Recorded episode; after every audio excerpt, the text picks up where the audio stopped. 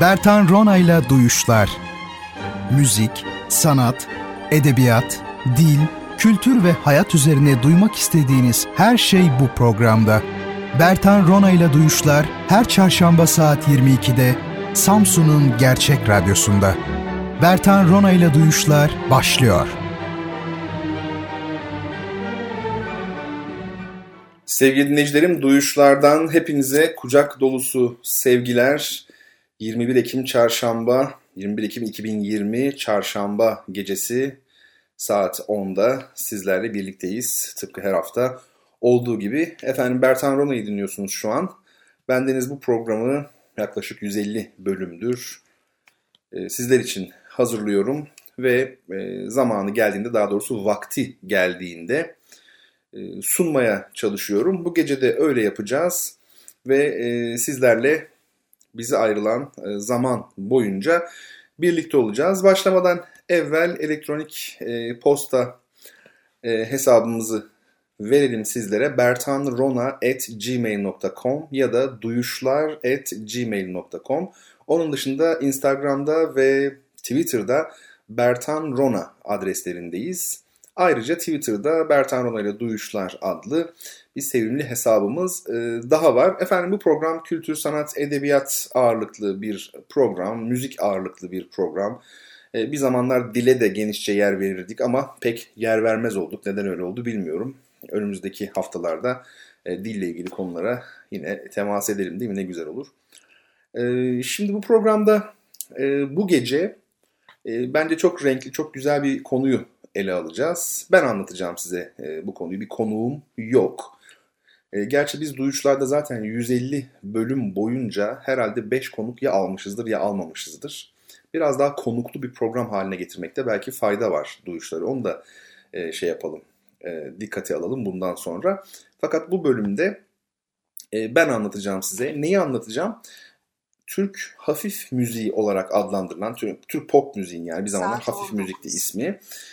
Bu müziğin yaklaşık 50 yıllık serüvenini, daha doğrusu 1965-2015 dönemini, yani 50 yıllık serüvenini anlatacağım. Özellikle de bu serüveni şarkı sözlerindeki anormal erozyon üzerinden anlatmak istiyorum. Yani şöyle, bir şarkı sözlerini incelerseniz bu geçen 50 yıllık sürede seviyenin çok ama çok aşırı düştüğünü, yani dudak uçuklatacak kadar, akıl durduracak kadar bir seviyesizleşmenin görüldüğünü. Yani bilimde bu tip şeylere hep çok yer yoktur, hani öznel tabirlere, ama bu o kadar açık bir gerçek ki, yani bir zamanlar Erol Evgin'in okuduğu şarkılardan o sözleri düşünün. Efendim, yüzün kızarmış canın acımadıya kadar büyük bir şey var, yani iniş var. Tabii yüzün kızarmış canın acımadığı meselesi değil, çok çok daha rezil durumda olanları var. Yani bir radyo programında değil, bir arkadaşınıza sohbette dahi ağzınıza alamayacağınız kadar kötü olanları var. Ne oldu böyle oldu? Tabii bunun sebepleri muhtemelen sosyoekonomik. Fakat biz burada daha ziyade örnekler üzerinde durmak istiyoruz. Şimdi bu konuya geçmeden evvel hediye kitaplarımızı da duyuralım. Daha doğrusu bu hafta teker teker tanıtmayayım size kitaplarımızı. Instagram hesabını o yüzden verdim zaten. Bu gece sizlere hangi kitapları hediye edeceğimizi oradan görebilirsiniz. Instagram hesabına girerek görebilirsiniz. Paylaştım çünkü. Orada 2 kitap var. Bu 2 kitap için bu gece sizlere her zaman olduğu gibi 2 soru soracağım. Bu sorulara Twitter üzerinden cevap vereceksiniz ve Bertan Rona ile Duyuşlar değil, Bertan Rona hesabına cevap yazıyorsunuz.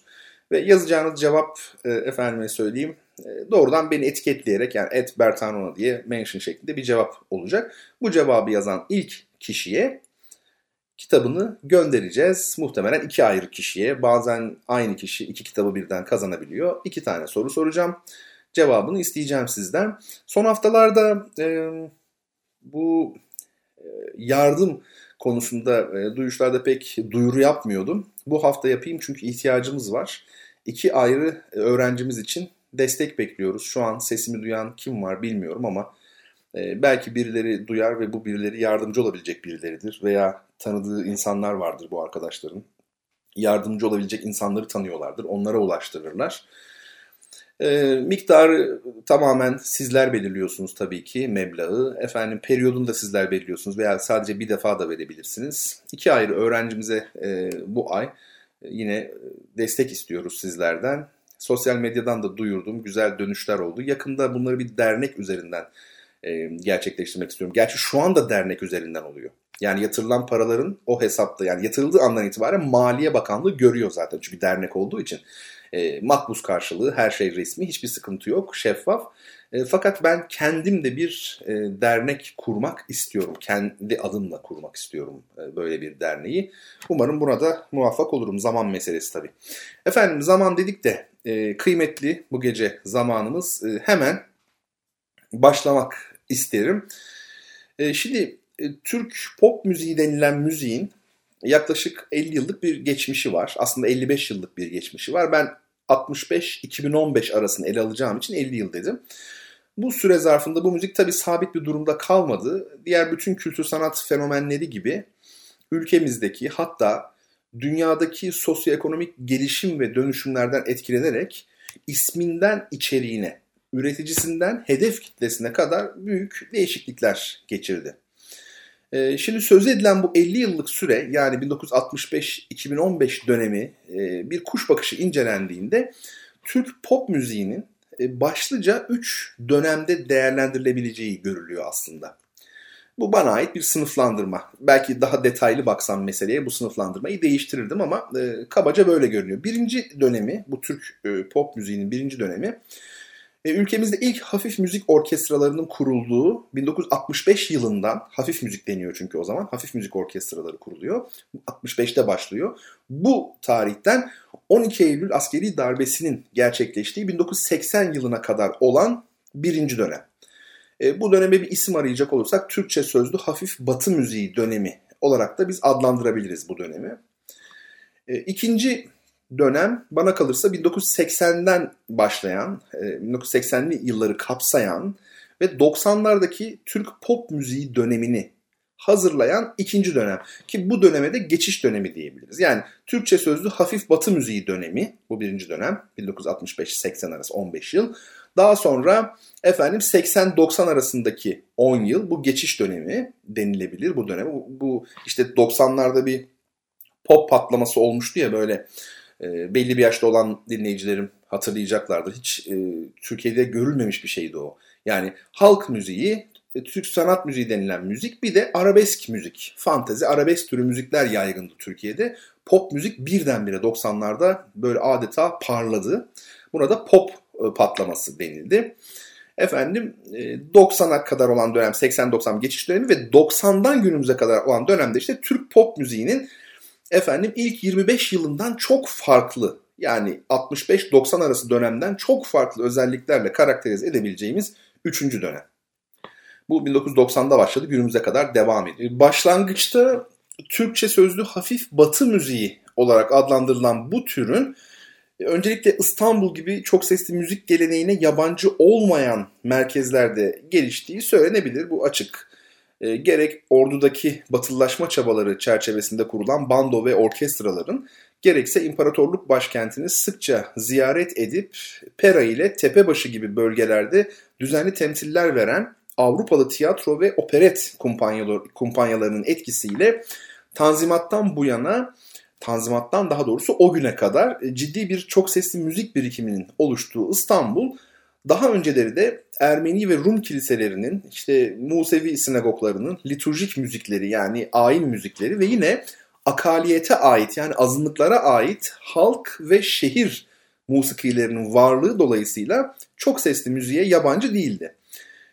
Cumhuriyetin ilanı ile birlikte modern Türkiye'nin kurucularının daha çok ideolojik kaygılarla çok sesli müziği ulaşılması gereken bir hedef olarak tanımlamaları ve klasik batı müziğinin milli eğitim politikasının da desteğini alan bir programla yurt genelinde yayılmaya çalışılması, halkın geniş kesimlerinde hemen kabul görmese de yeni yetişen kuşakların müzik zevkinde köklü değişiklikler meydana getirdi. 1923'ü izleyen 40 yıl boyunca bu değişikliklerin devam ettiği ve söz konusu birikimin iyice olgunlaştığı görüldü. Daha sonra ise Türkiye'nin sosyokültürel yapısındaki çarpıcı etkilerini yıllar sonra ortaya koyacak olan ve ülkemizdeki müzik türlerinin etkileşimi açısından çok önemli bir aşamayı ifade eden köyden kente göç olgusu başlayacaktı. İşte Türkçe sözlü hafif batı müziğinin ilk yetkin örneklerinin verilmeye başladığı 1960'lı yıllarda genel görünüm böyleydi. Efendim şimdi 1960'larda yaşanan önemli gelişmelerden biri de dünya çapında ün kazanmış olan bazı müzisyenlerin ve grupların TRT ve çok büyük oranda İstanbul'da etkinlik gösteren basın yayın endüstrisi aracılığıyla Türkiye'de tanınmaya başlaması oldu. Amerika Birleşik Devletleri'nden işte Elvis Presley ya da İngiltere'den The Beatles gibi marka haline gelmiş rock müzik efsaneleri kısa bir zaman içinde sadece İstanbul'da değil, Anadolu'nun belli başlı şehirlerinde gençlerin idolü olacak. Yaptıkları müzik onlar için, o gençler için bir model teşkil etmeye başlayacaktı. Anadolu'nun yüzlerce yıllık köklü halk müziği geleneğiyle rock müziğin bir sentezi olarak hayat bulan Anadolu rock türü bu gelişmenin en çarpıcı sonuçlarından biri aslında. Yine de yeni görülmeye başlayan gruplar arasında ana akım müzik türü Anadolu rock değil, Türkçe sözlü hafif batı müziği olmuştur. Bunu kabul etmemiz lazım. Türkiye'nin neredeyse bütün şehirlerinde amatör ve mahalli nitelikte orkestralar kuruluyor. Bu şekilde bir araya gelen gençler yabancı müzisyen ve topluluklardan aldıkları ilhamı kendi müzik kültürleri ve kişisel yetenekleriyle harmanlayarak adeta el yordamıyla bir yol, bir çıkış arıyorlardı. Aşağıda genel olarak 60'lı yılların sonu ile 70'li yılların başında kimdi bu çıkış arayanlar? Genel olarak 60'lı yılların sonu ile 70'li yılların başında kurulan bazı amatör grupları bir sayalım. Mesela Kobralar Ankara'da kuruldu 1962'de. Orkestra Fotolar 1965'te Milas'ta kuruldu. Ritim 5 1968'de Kayseri'de kuruldu. Efendim Ezine Ordu Evi Orkestrası 1969'da adından da anlaşılacağı gibi Ezine'de kuruldu. Umut 1969 Fatsa.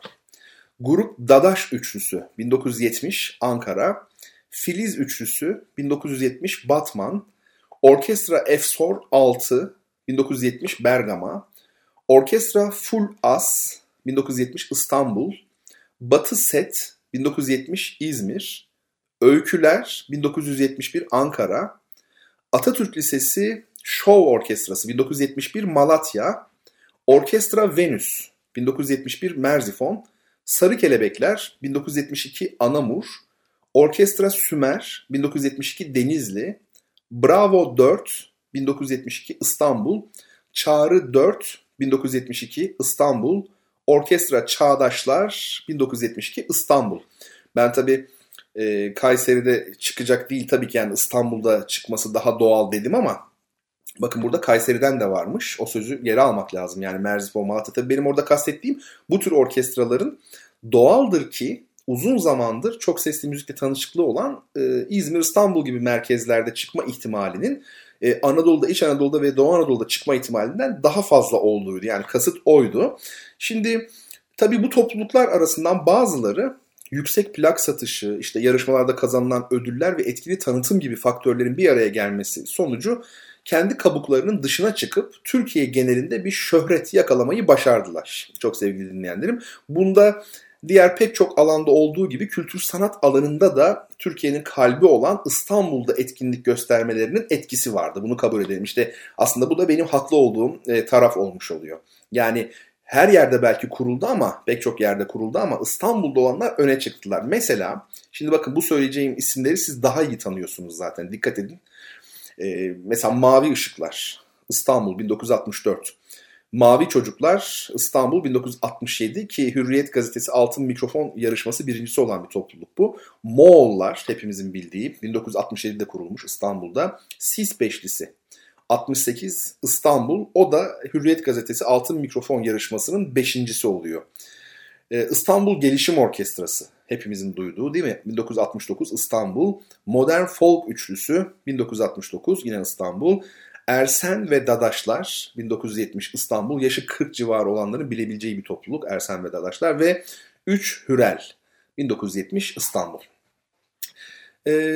Ama burada bir not düşmek, bir parantez açmak gerekiyor. Müzik topluluklarında olduğu gibi yine İstanbul merkezli olarak etkinlik gösteren ve Türkiye genelinde yıldız olarak tanımlanabilecek kadar büyük bir ün kazanan bazı şarkıcıların bu döneme damga vurduğu söylenebilir. Yani müzik toplulukları damga vurduysa bazı şarkıcılar da öne çıktı. Grup değil, topluluk değil ama şarkıcı. Birbirinden çok farklı tarzları vardı, üslupları vardı. Ama bu isimleri birleştiren nokta son çözümlemede hepsinin Türkçe sözlü hafif batı müziği kapsamında değerlendiriliyor olmasıydı. Kimleri söyleyebiliriz?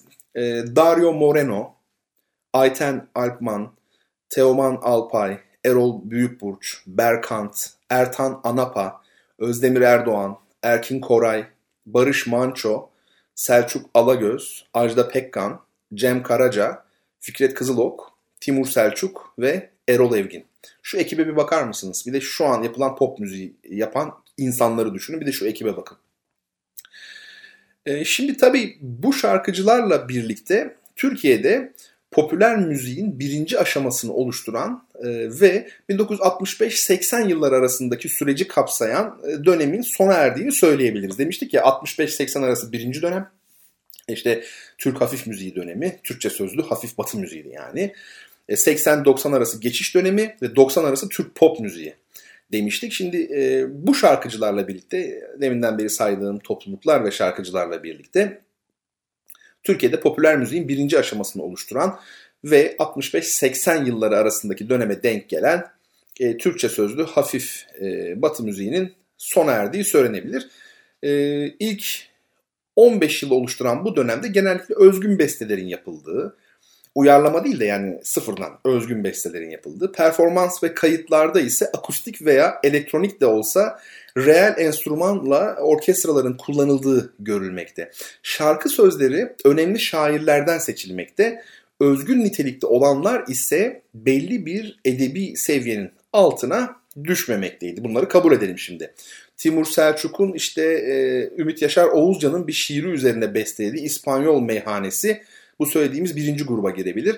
Erol Evgin'in 70'lerin sonlarına doğru meşhur olan Bir de Bana Sor isimli şarkısı ise ikinci gruba örnek olarak aslında gösterilebilir.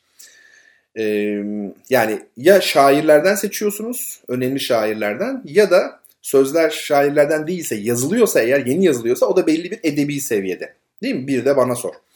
Şimdi 65-80 yılları arasındaki şarkı sözleri açısından az önce belirttiğim duruma böyle bir karşıtlık arz eden bir durum.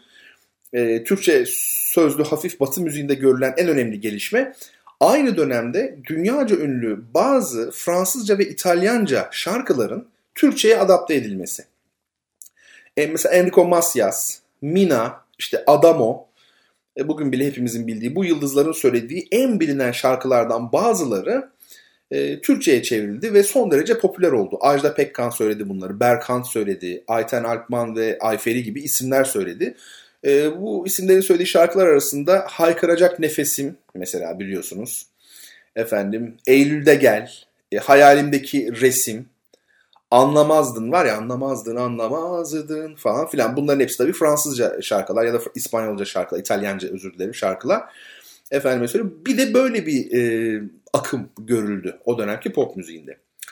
Şimdi 1980 yılının 12 Eylül'de gerçekleşen askeri darbe ve bu darbenin yarattığı tabii yepyeni koşullar ülkede hemen hemen her şeyi olduğu gibi popüler müziği de derinden etkiledi.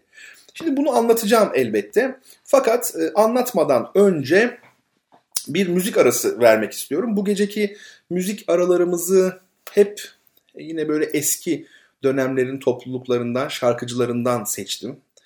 Pop dinleyeceksek de kaliteli pop dinleyelim. Yani Fransa ile aramızdaki farklılıklardan, sayısız farklılıklardan bir tanesi de budur.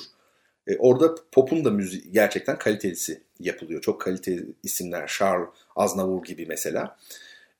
Ben de böyle kaliteli olduğunu düşündüğüm güzel örnekler seçtim. Bu Gece kitap hediyelerimi anons etmediğim gibi isim şarkılarımı da anons etmeyeceğim. Siz zaten biliyorsunuz ne olduğunu. Gerçekten kendi alanlarında klasikleşmiş parçalar bunlar. Güzelce dinleyelim.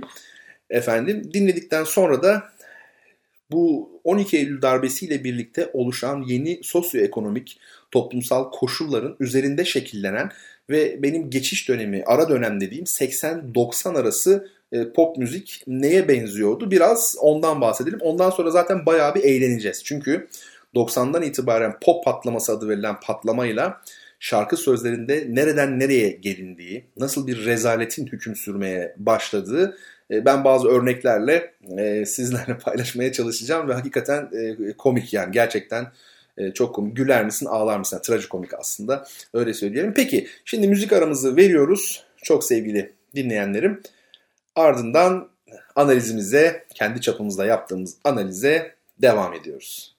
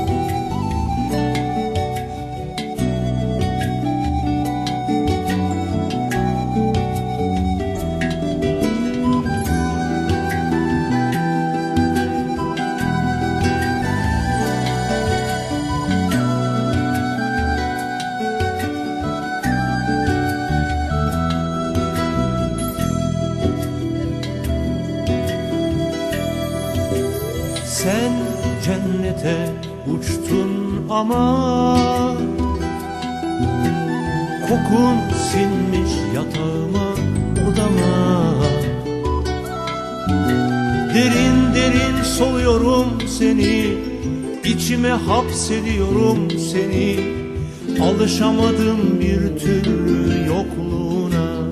Gül bebeğim, sensiz yaşamak ne kadar zor. Ayrılık acısını gel bana sor. Nasıl kıydın kendine gül bebeğim? Geceler çok soğuk, geceler sessiz. Nasıl yaşarım şimdi ben sensiz? Hani bana verdiğin o sözler, hani o gülen masum gözler, alışamadım bir türlü yokluğuna. Gül bebeğim, sensiz yaşamak ne kadar zor. Ayrılık acısını gel bana sol. Nasıl kıydın kendine gül bebeğim? Gözyaşım karıştı yağmura, damla damla süzülüyor toprağa. Bizi ancak ölüm ayırır diyordun bana. Söyle, nasıl kıydın kendine gül bebeğim? Seni benden ölüm bile ayıramadı işte. Nasıl kıydın kendine söyle gül bebeğim? Dar geliyor bana bu yerler, kırılsın seni taşıyan bu eller. Hani bana verdiğin o sözler, hani o gülen masum gözler, alışamadım bir türlü yokluğuna. Gül bebeğim, sensiz yaşamak ne kadar zor.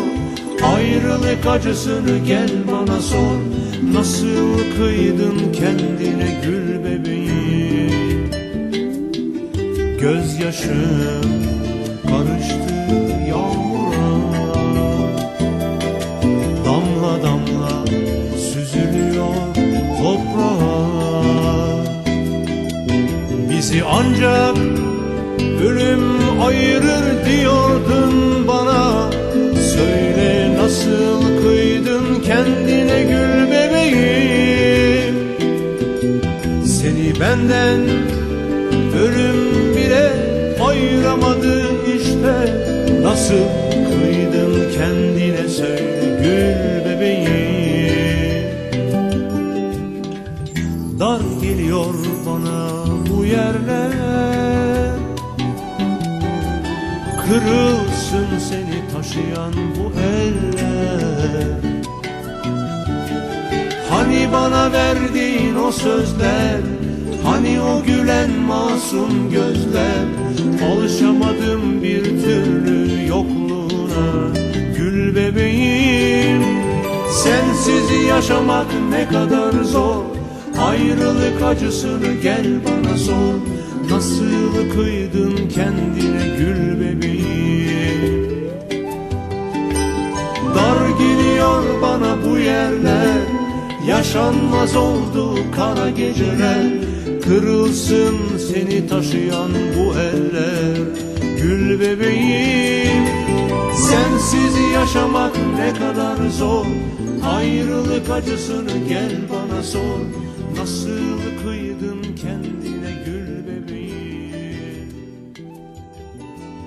Dar geliyor bana bu yerler. Efendim, Duyuşlar devam ediyor. Türk hafif müziğin, Türk pop müziğinin 50 yıllık macerasını, 1965-2015 arasında yaşananları ele alıyoruz bu haftaki programımızda. Ve müzik arasına kadar 1965-80 arasındaki zaman dilimini konuştuk. Bu dilimdeki temel müzikal özelliklerden bahsettik aslında. Çok böyle derin bir analiz yapmış değiliz. Ve 1980 yılına geldik. 80 önemli çünkü bu yıl Türkiye'de askeri darbe gerçekleşti.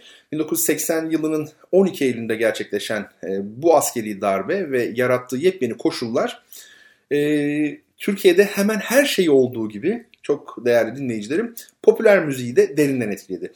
Ne var ki bu etki diğer alanlarda olduğu gibi kültür sanat alanında da sonuçlarını böyle hemen değil de kabaca bir 10 yıl sonra verecekti.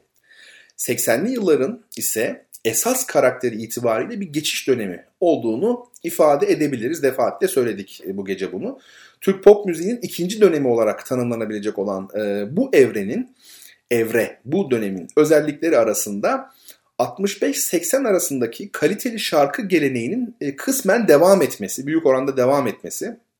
Bu kapsamda değerli sözlerle müzikal açıdan nitelikli diyebileceğimiz kompozisyonların yazılması, bununla birlikte akustik ve elektronik çalgıların yanı sıra synthesizer ve orgların da, elektronik orgların da icra ve kayıtlarda kullanılmaya başlaması sayılabilir. Yani 65-80 arasındaki dönemin yanı sıra bunlar da yaşandı. Daha önceki yıllarda olduğu gibi sesi ancak belli bir müzikalite gösterebilenlerin şarkıcı olabildikleri bu dönemin bir başka dikkat çekici özelliği de Garo Mafyan, Onno Tunç ve Şerif Yüzbaşıoğlu gibi önemli besteci ve aranjörlerin ön plana çıkmasıydı. Şimdi 65-80 arasındaki dönemde gerçekten de sesi güzel olanlar şöhret olabiliyordu. 80'lerde de bu büyük oranda devam etti. Bunun yanı sıra bazı aranjörler ön plana çıktı. Garo Mafyan elbette ki 65-80 arasında da vardı. İstanbul Gelişim Orkestrası'nın en önemli isimlerinden biridir. Ama 80'de geniş kitleler Garo Mafyan'ı bir müzik insanı, popüler müzikte önemli bir sima, bir aranjör olarak tanımaya başladı. Onno Tunç, hakeza Şerif Yüzbaşıoğlu gibi isimler. Şimdi müzikal altyapı bir yana bırakılacak olursa, Türkiye'deki ekonomik gelişmeler dikkate alındığında kapalı toplum yapısı ile yarı feodal üretim ilişkilerinin yerini dışa açılmaya ve kapitalizmin gerçek anlamda tesisine bıraktığı bu dönem, 90'lı yıllardaki Türk pop müziği döneminden önceki bir kapanış olarak görülmeli. Çünkü 60'lı yıllarla başlayan ve her türlü farklılığa, başkalaşıma rağmen kendi içinde bir bütünlüğü, sürekliliği sergilemiş olan Türkçe sözlü hafif batı müziği 80'lerin sonunda tamamen ortadan kalkmış ve yerini Türk pop müziği denilen akıma bırakmıştır. Adlandırmada görülen bu büyük farklılık az önce sözünü ettiğimiz bu derin kırılmaya işaret ediyor aslında. Yine de bu kırılmanın bir anda gerçekleştiği söylenemez. İç içe geçişlerle şekillenen bu süreç boyunca her iki dönemin özelliklerini taşıyan şarkıcılar ve gruplar bulunduğu gibi 80'li yıllarda müzik yapan bazı isimlerin 90'lı hatta 2000'li yıllarda da aynı tarzıyla devam ettikleri vakidir. Bunları biliyoruz. Burada tabii şu var, Türkçe sözlü hafif batı müziğinin 1990 yılı öncesindeki son temsilcileri arasından kimleri biz seçebiliriz? Şu isimleri, kişi ve toplulukları bence seçebiliriz. Coşkun Demir, Kayahan, Sezen Aksu, İlhan İrem, Nilüfer, Zerrin Özer. Grup olarak da mesela Yeni Türkü, Grup Gün Doğarken, Ezgi'nin Günlüğü, bir de Masar Fuat Özkan Üçlüsü. Bunlar seçilebilir. Sevgili dinleyicilerim, 1980'ler sona erip takvim yaprakları 1990'lı yılları göstermeye başladığında Türkiye'de popüler müziğin 3. dönemi olarak adlandırılabilecek olan Türk pop müziği başlamış oldu. Şimdi bu yeni dönemin önceki dönemlere göre çok büyük farklılıklar getirdiği ise daha başta anlaşıldı. Daha ilk aylarda, hatta ilk yıla bile kalmadan belki anlaşıldı. Her şeyden önce pop müzik ilk defa bu kadar geniş bir yaygınlık kazanıyordu ve belki de medyanın dominasyonuyla, yönlendirmesiyle veya ilk defa olarak halk müziği ya da arabesk gibi türlerin önüne geçiyordu. Bunda şarkılar için çekilen video klipleri sürekli yayınlayan televizyon kanallarının da tabii etkisi vardı. Kabul edelim. 60'lı yıllarda başlayan köyden kente göç olgusunun ürünü yeni jenerasyona mensup şehirli ve genç bir dinleyici kitlesinin varlığı ile açıklanabilecek olan bu pop müzik çılgınlığı kendine bir ad bulmakta gecikmedi. Medyadaki bazı kalemlerin ve eleştirmenlerin ardından hemen herkes o dönemde yaşanan pop patlamasından söz etmeye başladı. Tırnak içinde pop patlaması diyorlardı buna. Bu adlandırma artık çok açık bir kültür fenomenini, görmezden gelinemeyecek bir kültür fenomenini tanımlar hale gelmişti. Bu dönemde piyasaya çıkan parçaların hem müzikal altyapı hem de şarkı sözlerinin içeriği bakımından, altını bir daha çizeyim, hem müzikal altyapı hem de şarkı sözlerinin içeriği bakımından önceki dönemlerden belirgin bir biçimde ayrıldığını söyleyebiliriz. Birinci dönemde kullanılan, yani 65-80 arası dönemde kullanılan akustik ve elektronik çalgıların, ikinci dönemde, yani 80-90 arasındaki geçiş döneminde ağırlık kazanmaya başlayan synthesizer ve orgların yerini bu dönemde neredeyse tamamen bilgisayar programları almıştı ki bu son derece doğal. Her alanda, sadece müzikte değil, her alanda bilgisayar gittikçe hayatımıza giriyor. Gerçek enstrümanlarla yapay sesler arasındaki bu değişimin yanı sıra müzikteki armoni unsurunun hemen hemen tamamen ortadan kalktığı, melodinin ise gittikçe zayıfladığı, bazen yok olduğu görülüyordu. Tüm bunların yerine metrik vuruşların böyle monoton bir biçimde tekrar edilmesi esasına dayanan, neredeyse tamamıyla duyumsal ve tensel bir müzik üretilmeye başlamıştı. Tabii tensel derken caz gibi değil. Yani sadece aslında duyumsal, vuruşla ilgili, yani böyle teknoda olduğu gibi sürekli bir bas vuruşu. Başka hiçbir şey yok. Dünyada işte bu tekno olarak adlandırılan diskotek müziğine doğru evrilmekte olan bu türün içerdiği sözler ise, işte esas konumuza geldik belki de, o güne kadar, yani 90 yılına kadar, 90'lara kadar görülmemiş bir ahlaki dejenerasyonu ve seviyesizliği sergilemesi bakımından özellikle ilginç olarak kabul edilebilir.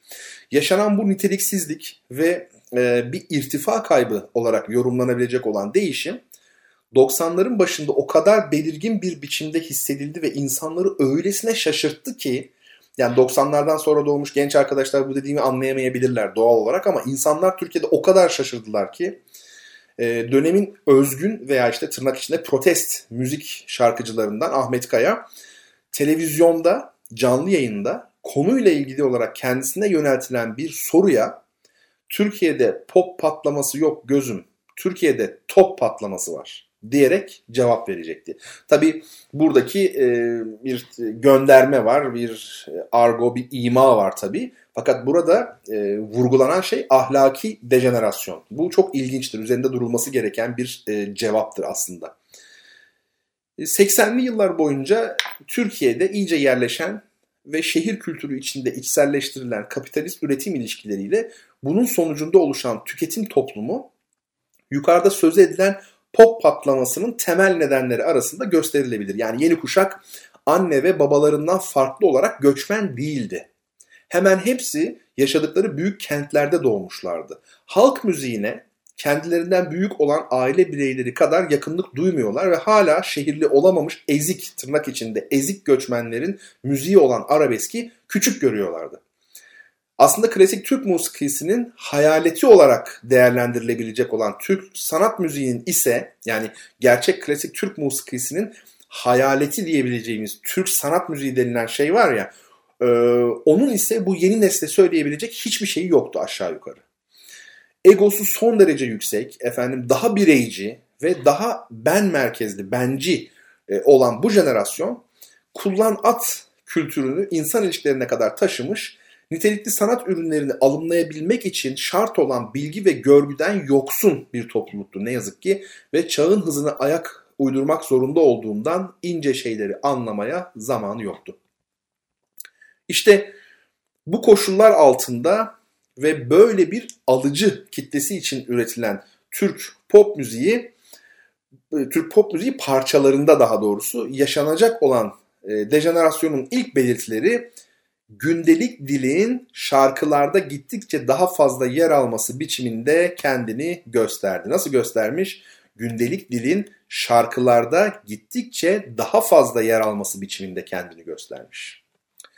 Biliyorsunuz gündelik olan sanata düşmandır. Siz bir şiir içerisinde gündelik dil kullanırsanız o hemen sırıtır. Bunu bir ekol olarak yapıyorsanız, kasten yapıyorsanız ve bunu yaparak farklı türden bir estetik sağlıyorsanız, mesela Orhan Veli gibi, o başka bir şeydir. Ama orada bile aslında sırıtır. Siz bakmayın. Şimdi ne demek istediğimi örneklerle sunduğumda daha net anlayacaksınız. Ben daha net ifade edebileceğim sizlere. Biraz güleceğiz, onu söyleyeyim. Yani böyle ders gibi bir program belki öyle şu ana kadar ama güzel şarkı sözlerinden örnekler vereceğim. Eğlenceli olacağını düşünüyorum. Şimdi buranın altını bir daha çizelim. Bu Türk pop müziği parçalarında yaşanacak rezaletin ilk belirtileri, 90 yılında ilk belirtiler gündelik dilin şarkılarda gittikçe daha fazla yer alması biçiminde kendini gösterdi. Bir zamanların ya da bir zamanlar büyük şairlerin şiirleri üzerine ya da hiç değilse edebi açıdan kıymetli olduğu söylenebilecek olan metinler üzerine bestelenen şarkılardaki o şiirsel dil her geçen gün yerini biraz daha fazla dolaysızlığa bırakıyordu. Edebi değersizleşmenin ötesinde sosyopsikolojik açıdan düşünüldüğünde ise, yani bu şarkılar başlangıçta geçmişin naif duygularına tamamen yabancı olan ve yeni dünyada sadece kendi adına konuşmak isteyen bireyin sözcülüğünü yapmaktaydı. Bu birey sadece kendi çıkarlarından söz eden biriydi ve menfaatleri dışında hareket eden herkesin kulağına "sen enayisin" diye fısıldar gibiydi aslında. Sözler açısından bakıldığında gösterdiği bütünlükle ayırt edilebilecek olan bir başka düzey ise cinsel içerikli göndermelerle dolu şarkılar oldu. Yani önce şiiriyetten uzaklaşma, gündelik dilin şarkılara girmesi, daha sonra cinsel göndermeler. Fazla değil, 10 yıl önce bir şarkıda dillendirilmesi hayal dahi edilemeyecek olan pek çok müstehcen kelime, ifade ve deyiş bu dönemde rahatlıkla kullanılmaya başladı. Artık şarkı sözü yazarları açıktan açığa beddua, hatta küfür edebiliyorlardı. Ancak iş bununla da kalmadı. Öyle bir zaman geldi ki anlamsızlığın ve absürtlüğün kendisi hedeflenir oldu. Normal koşullarda bir ilkokul öğrencisi tarafından yazıldığı sanısı uyandırabilecek metinler üzerine bestelenen şarkılar primetime televizyon programlarında kendilerine saatlerce yer buluyor. Bu şarkılarla önlenen popstarlar, tırnak içinde, büyük birer sanatçı muamelesi görüyordu. Üstelik klasik sınıflandırma çerçevesinde pop, fantazi, arabesk, protest ve benzeri adlarla tanımlanan türler arasındaki ayrım da iyice belirsizleşmiş ve pazarlama kampanyaları ile adeta zorla şöhret haline getirilen şarkıcıların hangi türde müzik yaptıkları son derece önemsiz bir detay haline gelmişti. Şarkıcı olun, ünlü olun yeter. Hiçbir şey yapmasanız da olur. Nesin sen, kimsin? Ünlüyüm falan. Niye ünlüsün? Ya boş ver onu işte, ünlüyüm. Yeter. Eski mankenlerden sinema yıldızlarına, hatta haber spikerlerine kadar albüm çıkarmayanın kalmadığı görülüyordu. Öyle bir dönem yaşadı bu ülke. Tüm bu sözünü ettiğimiz Yani şarkı içerikleri açısından, daha doğrusu sırasıyla ele alacak olursak, işte gündelik dile yaklaşanlar, bireyci dünya görüşünü yansıtanlar, mesela böyle bir sınıflandırma yapalım. Müstehcen yapıda olanlar, işte küfürlü içerik taşıyanlar ve absürt söz içerenler. Bu güzel bir sınıflandırma mesela. Bu sınıflandırma üzerinden gidebiliriz. Hem gündelik dil kullanımı hem de bireyci dünya görüşünü yansıtması açısından şimdi ilginç sayılabilecek olan iki örnek. Suat Suna ve bir de Çılgın Sedat. Bu isimlerin, Suat Suna'nın ve Çılgın Sedat'ın şarkılarından verebiliriz. Hem bireyci dünya görüşünü yansıtıyor, efendime söyleyeyim, hem de gündelik dil kullanımını yansıtıyor. Mesela Suat Suna'nın 1995 yılında piyasaya çıkan Hasret Fenerleri adlı bir albümü var. Orada Yalan Değil adlı bir şarkı var. Bakın şu sözlerle başlıyor. Şimdi ben okuyorum sözlerini. Aynı dertlerleyim, yalnız ve sensizim. Biliyorum ben istedim ayrılmayı. Kabul etmezsin sanmıştım. Dönemez misin? Ben ekledim. Muhteşem değil mi? Bakın bu, böyle bir şey olabilir mi bir şarkı içerisinde? Bu kadar absürt, anlamsız, bundan ziyade gündelik konuşma dili ve çok da çıkarcılık var. Bakın, aynı dertlerleyim, yalnız ve sensizim. Biliyorum ben istedim ayrılmayı. Kabul etmezsin sanmıştım diyor. Blöf yapmış yani. Kabul etmezsin sanmıştım. Sonra birdenbire gerçeğe dönüyor. Dönemez misin? Muhteşem. Şimdi tabii burada bir ucuzluk var ve dolaysızlık var. Sanatta dolaysızlık olmaz. Sanat dolaylı olandır.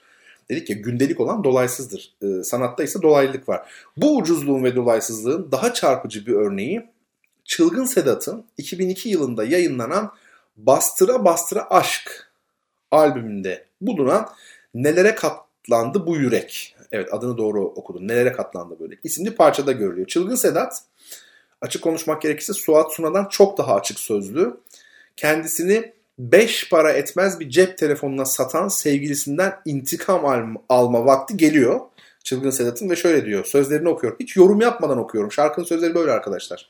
65-80 arasındaki dönemle kıyaslayın veya Fikret Kızılok'la kıyaslayın.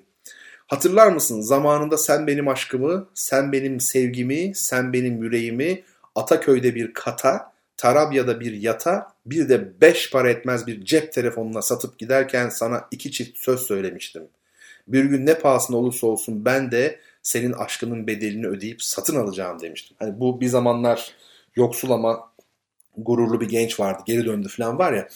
O zaten yani o klişe var ama cep telefonuna meselesi inanılmaz bir şey. Bir şarkıda böyle şeylerin yer alması, bu eski Türkiye'nin, 65-80 arasındaki Türkiye'nin hayal dahi edemeyeceği bir şeydi. Bir şarkıda böyle şeylerin yer alması. Şimdi Kutsi var biliyorsunuz. Kutsi'nin 2005 tarihli, ben normalde hayatımda yani bırakın pop müziği, pop müzik dışında başka, yani çok sesli müzik dışında çok müzik dinlemiş biri bile değilim yani. Ama bilimsel çalışmalar söz konusu olduğu zaman ve bir müzikolog kimliğiyle olaylara yaklaştığınızda bütün isimleri de tabii öğreniyorsunuz. Çalışıyorsunuz çünkü. Bu tür çalışmalar yapmak istiyorum. Yani Türkiye'de pop müzik nereden nereye geldi? Arabesk üzerine çalışmak lazım. Arabesk daha çok çalışılan bir konu oldu. Pop daha az çalışıldı belki. Arabesk çok çalışıldı Türkiye'de. Yani çok derken çok çok az tabii o da, ama diğerlerine nazaran fazla. Şimdi Kutsi'nin 2005 tarihli Sana Ne albümüne adını veren bir şarkı var. O da Sana Ne tabii ki. Burada karşılaştığımız sözler de tıpkı az önce söylediklerime benziyor. Onlar gibi böyle umursamazlığın gündelik dil ile dışa vurumunu aslında sergiliyor. Şimdi şarkının başında sana ne benim çektiğim acılardan, daha ne alabilirsin ki bu canımdan diyerek dert yanan Kutsi sonra birden çok güzel burası, tavır değiştirerek şunları söylüyor. Yeni yeni sevdalar çiçeğimsin. Bana ne, bana ne, bana ne be. Şartlar bunu gerektirdi, ayrıldık işte. Bana ne, pardon, bahane, bahane, bahane. Allah'ın sopası yok ki gökten indirsin. Geldin mi sözüme sürüne sürüne. Hayatımda biri var mı merak etmişsin. Sana ne, sana ne, sana ne. Yeni yeni sevdalar çiçeğimsin. Bana ne, bana ne, bana ne be. Şartlar bunu gerektirdi, ayrıldık işte. Yani bu bir otobüs, böyle hani belediye otobüsünde böyle kulağınıza çarpan sohbetler olur ya, böyle bir kahve sohbeti gibi. Yani şartlar bunu gerektirdi, ayrıldık işte. Sana ne, bana ne. Bunlar dediğim gibi eskiden hayal edilemeyecek şeylerdi. Şimdi bu dönemde, yine aynı dönemde benzer nitelikte şarkı sözleri tabii ortalığı kasıp kavurmaya başladı. Alişan çıktı. Alişan kendi hayat tecrübesi ışığında dinleyicilerine bakın nasıl tavsiyede bulunuyor. Alişan şöyle diyor. Aklın varsa evlenme. Gençliğini tüketme. Biri gider biri gelir, hayatını yaşa bence.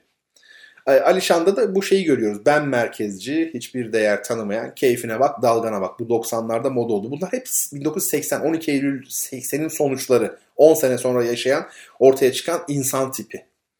1968'de, 70'lerdeki gençliği düşünün. Öyle veya böyle en azından toplum üzerine, ülkesi üzerine kafa yoran gençlikten. Bakın ne diyor? Biri gider, biri gelir, hayatını yaşa bence diyor. Ve Rafet El romanı atlarsak olmaz tabii. O da Alişan'ı tasdik edercesine sarılıp, tutuşup, öpüşür, sevişiriz ama ebediyen senin olamam. Bu arkadaşlar şarkı sözü bu. Evet.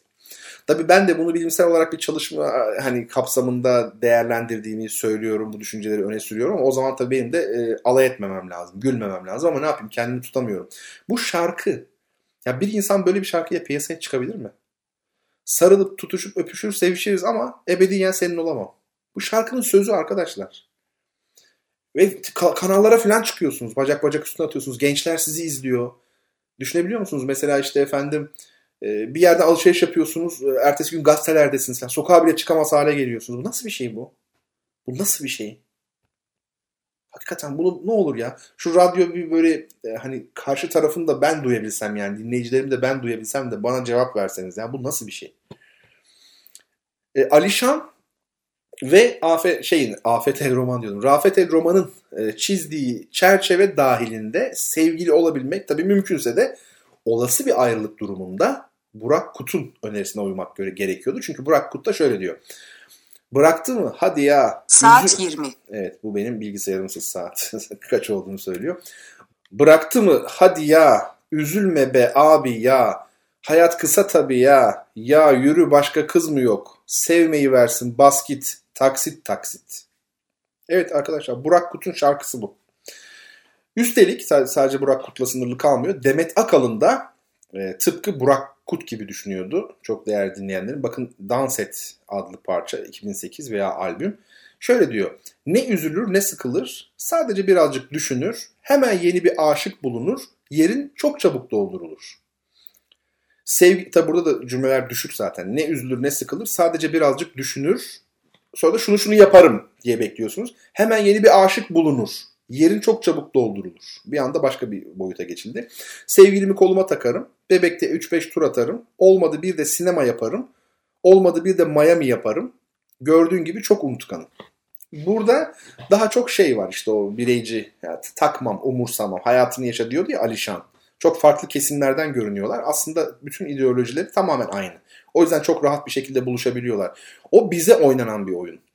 Yani size oynanan bir oyun. Biri daha Anadolulu, biri daha kır kökenli, işte doğudan gelmiş, arabesk söylüyor, türkü söylüyor. Onun çünkü pazarı ayrı, o kısma oynuyor.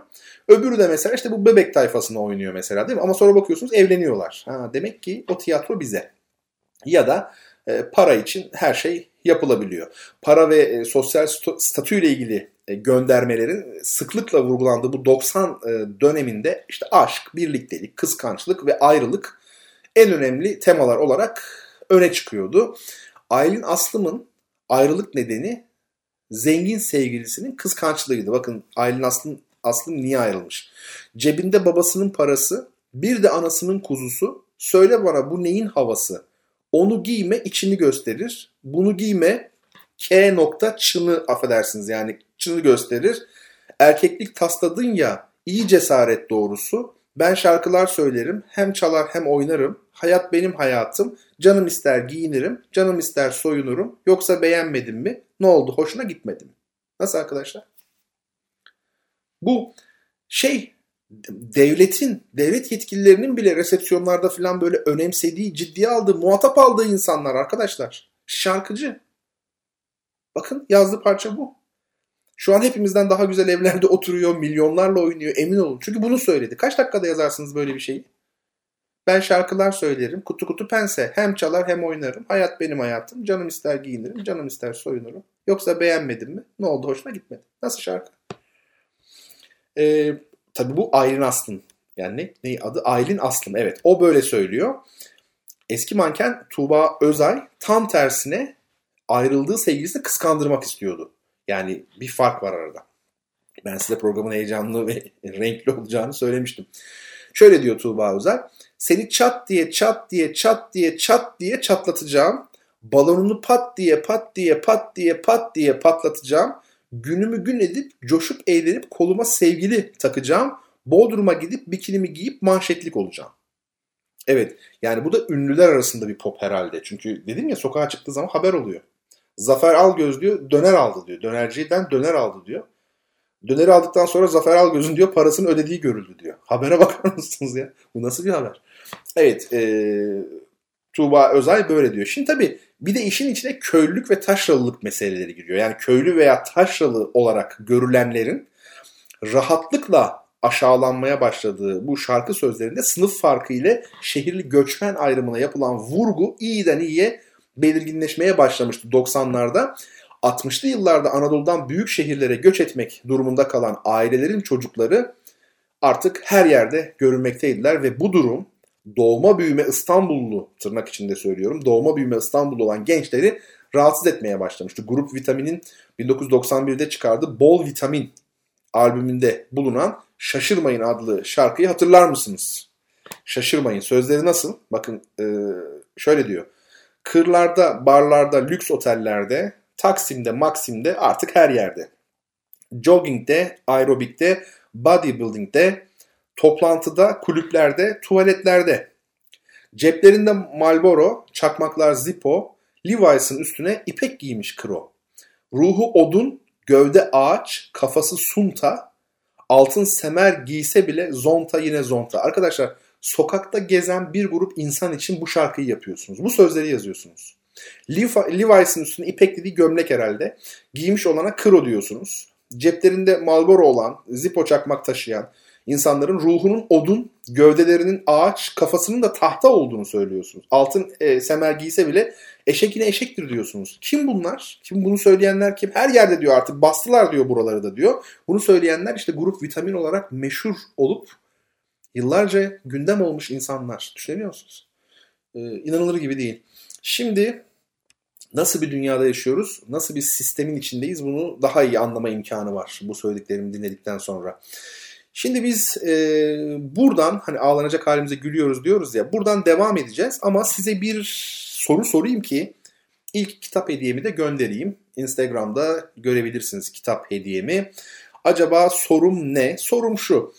Arkadaşlar, Alman besteci Johannes Brahms bir eserini 20 yılda tamamladı. Hatta ben 23 yıl diye okuduğum da oldu da.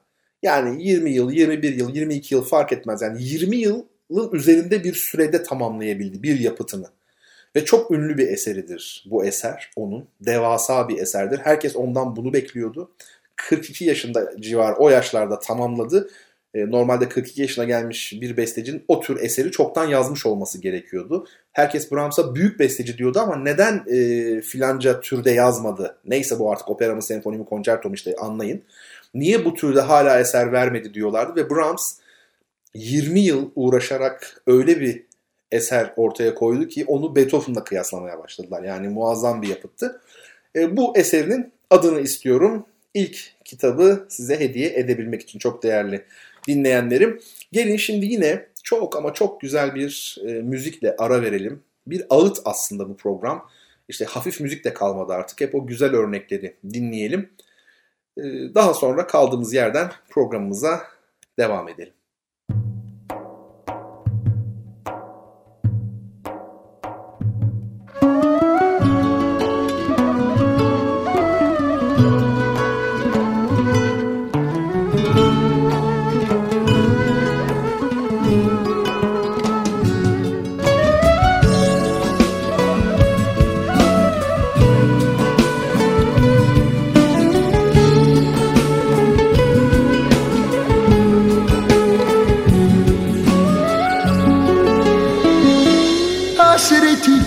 Taşır yürek, yangını taşır gibi her gün alev alev yeniden yanar gibi.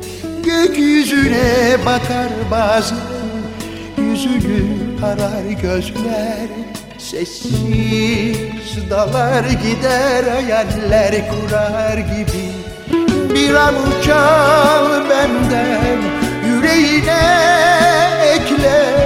Bu en son yakarış benden, sana bir tek sana. Yüreğine al beni, ellerine sakla. Gecelere sar beni, yıldızlar ışığım olsun. Yüreğine al beni, ta derine sakla. Gecelere sar beni, yıldızlar ışığım olsun.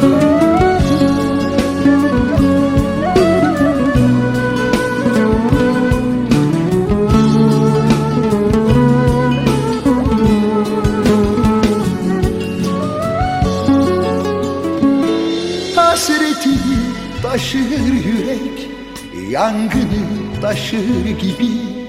Her gün alev alev yeniden yanar gibi. Gökyüzüne bakar bazen, yüzünü arar gözler. Sessiz dalar gider, hayaller kurar gibi.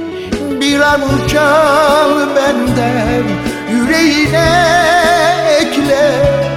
En son yakarış benden, sana bir tek sana.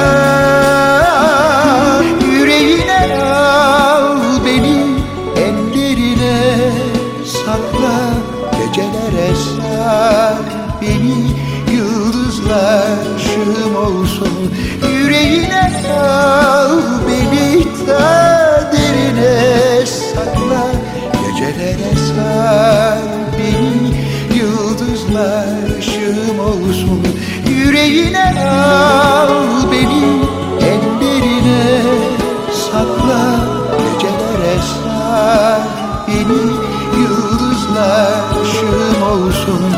Yüreğine al beni, ta derine sakla. Gecelere sar beni, yıldızlar ışığım olsun. Sevgili dinleyicilerim, bir çarşamba gecesi yine sizlerle birlikteyim. Efendim, bendeniz Bertan Rona, Duyuşlar programındasınız. Müziğin, sanatın, dilin, edebiyatın, kültürün ve hayatın izinden gitmeye çalıştığımız bir program Duyuşlar. Bugün 21 Ekim 2020 çarşamba. Ben bu programı sizler için hazırlıyorum ve her hafta çarşamba geceleri Radyo Gerçek yayınında sunmaya çalışıyorum. Zaman zaman sürçülisan da ediyoruzdur efendim, affola. Bu geceki konumuz Türk hafif müziğinin, Türkiye'de popüler müziğin 50 yıllık serüveni, 1965-2015 dönemi. Neden 2015'e kadar? Çünkü ben daha sonrasını takip etmedim. Öncesini de takip etmiş değildim ama bir bilimsel çalışma için takip etmiştim. O aradaki dönem zaten yeteri kadar veriyi, anlamlı veriyi bize sunuyor. Şimdi kaldığımız yerden devam edeceğiz ama şunu söyleyeyim. Kitap için bir soru sordum. Doğru cevabı ilk olarak veren, Bertan Rona Twitter hesabına mention olarak ilk yazan dinleyicimden istirhamım. Lütfedip adını, soyadını, telefon numarasını ve adresini bizlere ulaştırsın ki biz de kitabını, hediye kitabını kendilerine ulaştırabilirim. Efendim, 1965-80 arası dönemi Türkçe sözlü hafif batı müziği olarak değerlendirdik. Kaliteli çalışmaların yapıldığını söyledik. Müzikal özellikleri ve bunun altında yatan toplumsal, ekonomik özellikleri kısaca da olsa açıklamaya çalıştık. Daha sonra 80-90 arasındaki geçiş döneminden söz ettik. Çok çok kısa değindik buraya. Esas mesele çünkü 12 Eylül askeri darbesinin sonuçlarının ve etkilerinin yaşanmaya başladığı 1990'dan itibaren ortaya çıkan Türk pop müziği dönemi. Yani şarkı sözlerinde inanılmaz bir dejenerasyonun olduğu, büyük bir rezaletin ortaya çıktığı bir dönem bu. Bundan bahsediyoruz. Bunu da işte gündelik dilin kullanılması, ben merkezci, bencil bir dünya görüşünün ortaya çıkması, cinsel göndermeler, şehirlinin efendime söyleyeyim kır kökenliği ezmesi, onu küçük görmesi gibi çeşitli başlıklar altında gruplandırdık. Şimdi bu son söylediğimdeydik. Yani bu meşhur Grup Vitamin'in 1991'de çıkardığı Bol Vitamin albümünde bulunan Şaşırmayın adlı şarkının sözlerini okudum. Kırlarda, barlarda, lüks otellerde. Kim bu? Kim bu kırlarda, barlarda, lüks otellerde olan? Kro arkadaşlar. Kro. Onların tabirini söylüyorum yani. Rahatsız. Grup Vitamin bundan rahatsız. Diyor ki kırlarda, barlarda, lüks otellerde, Taksim'de, Maksim'de, artık her yerde.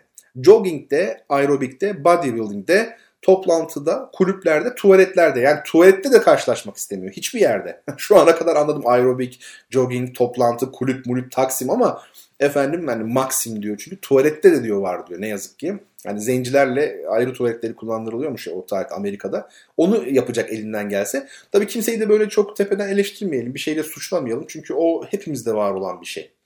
Yani yaşadığımız yerde yabancıları gördüğümüzde veya bizim alışkanlıklarımıza sahip olmayan, bizim geçtiğimiz yollardan geçmediği için bizim kadar kurallara belki uymayan, farklı algılayan insanları gördüğümüzde rahatsız oluyoruz. Yani şunu hiç kimse hani işte ne ünlü bir söz var ya, hiç kimse sorgulanmadığı günahın masumu değil midir? Yani böyle bir söz var. Yani siz bunu yaşadınız mı bakalım? Hiç böyle bir durumda bulundunuz mu? O rahatsızlığa maruz kaldınız mı ki eleştiriyorsunuz? Yani buna dikkat edelim ve ceplerinde Marlboro, çakmaklar Zippo, Levi's'in üstüne ipek giymiş Kro, ruhu odun, gövde ağaç, kafası sunta, altın semer giyse bile yine eşeklememiş. Yine iyi. Zonta yine zonta. Tabii söz konusu sosyo-kültürel bu tiksinti duygusu var ya. Bu yer yer ciddi bir üstünlük kompleksiyle de karışarak uzun yıllar boyunca efendim şarkı sözlerinde kendine yer bulmaya devam etti. Yani sadece aşağılama değil, üstünlük de var. Mesela Ayça Tekindor'un bir şarkısı var bilirsiniz. Görünce beni küçük dilin tutuldu. Kalbinin atışı uzağa duyuldu. Buraları yıkılıyor, benden yıkılıyor. Her gün peşime bıyıklı takılıyor. Arkadaşlar bu şarkı. Bunu yazan, söyleyen kişiler, bakın şahıslar değil benim işim, yanlış anlaşılmasın tabii, programda da böyle bir boyutu var sanki insanları suçluyormuşum gibi değil. Yani ben bir bilimsel perspektiften bir bakış ortaya koymaya çalışıyorum. İsimlerle benim ne işim olabilir? Efendime söyleyeyim. Hem ben bazı sebeplerle popüler müziğin içerisinde yer almış insanlarla aynı masalarda çok oturduğum oldu. Yani iş de yaptığım oldu beraber. Bu değil mesele.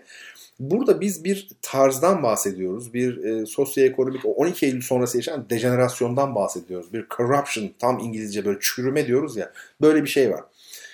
Şimdi bakın bu şarkıları söyleyen insanlar hiç KPSS'ye girmediler. Hiçbir zaman şey yapmadılar arkadaşlar, çoğunuzun yaşadığı sıkıntıları yaşamadılar, geçim dertleri olmadı dedim ya, Miami yaparım diyor ya, doğru söylüyor, haklı yani, yapar, Miami yapabilir, istediği zaman gidip gelir, efendime söyleyeyim çok zengin oldular, şöhretli oldular falan filan ve şununla oldular. Görünce beni küçük dilin tutuldu, kalbinin atışı uzağa duyuldu. Uzağa duyuldu, bakın Türkçe'ye bakın. Buraları yıkılıyor, benden yıkılıyor, her gün peşime bıyıklı takılıyor. Bu aslında o şeyin, Grup Vitamin'in devamı oluyor. Bıyıklı. Orada bir öyle bir çağrışım var.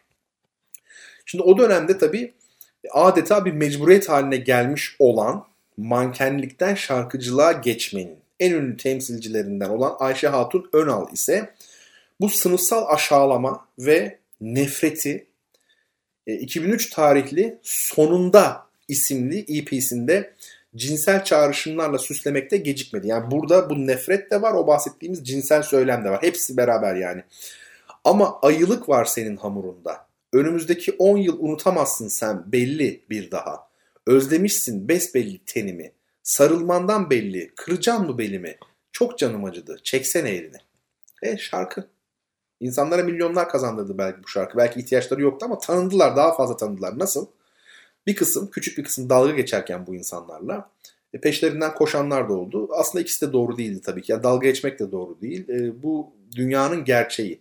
Bunun altında yatan şeyi tabii irdelemek gerekiyor. Ben de bu arada hiç eleştirel bir tip değilimdir biliyorsunuz. Yani ne sosyal medyada, programda da çok böyle hiç eleştirel olmam. Kendi işime bakarım. İyi, doğru, güzeli anlatırım. Yani çirkinle, kötüyle, yanlışla çok işim olmaz ama sanki bu program eleştiriyormuşum gibi oldu. Böyle düşünmemiştim aslında ama amacım o değil yani hakikaten. Türk pop müziğinin nereden nereye geldiği.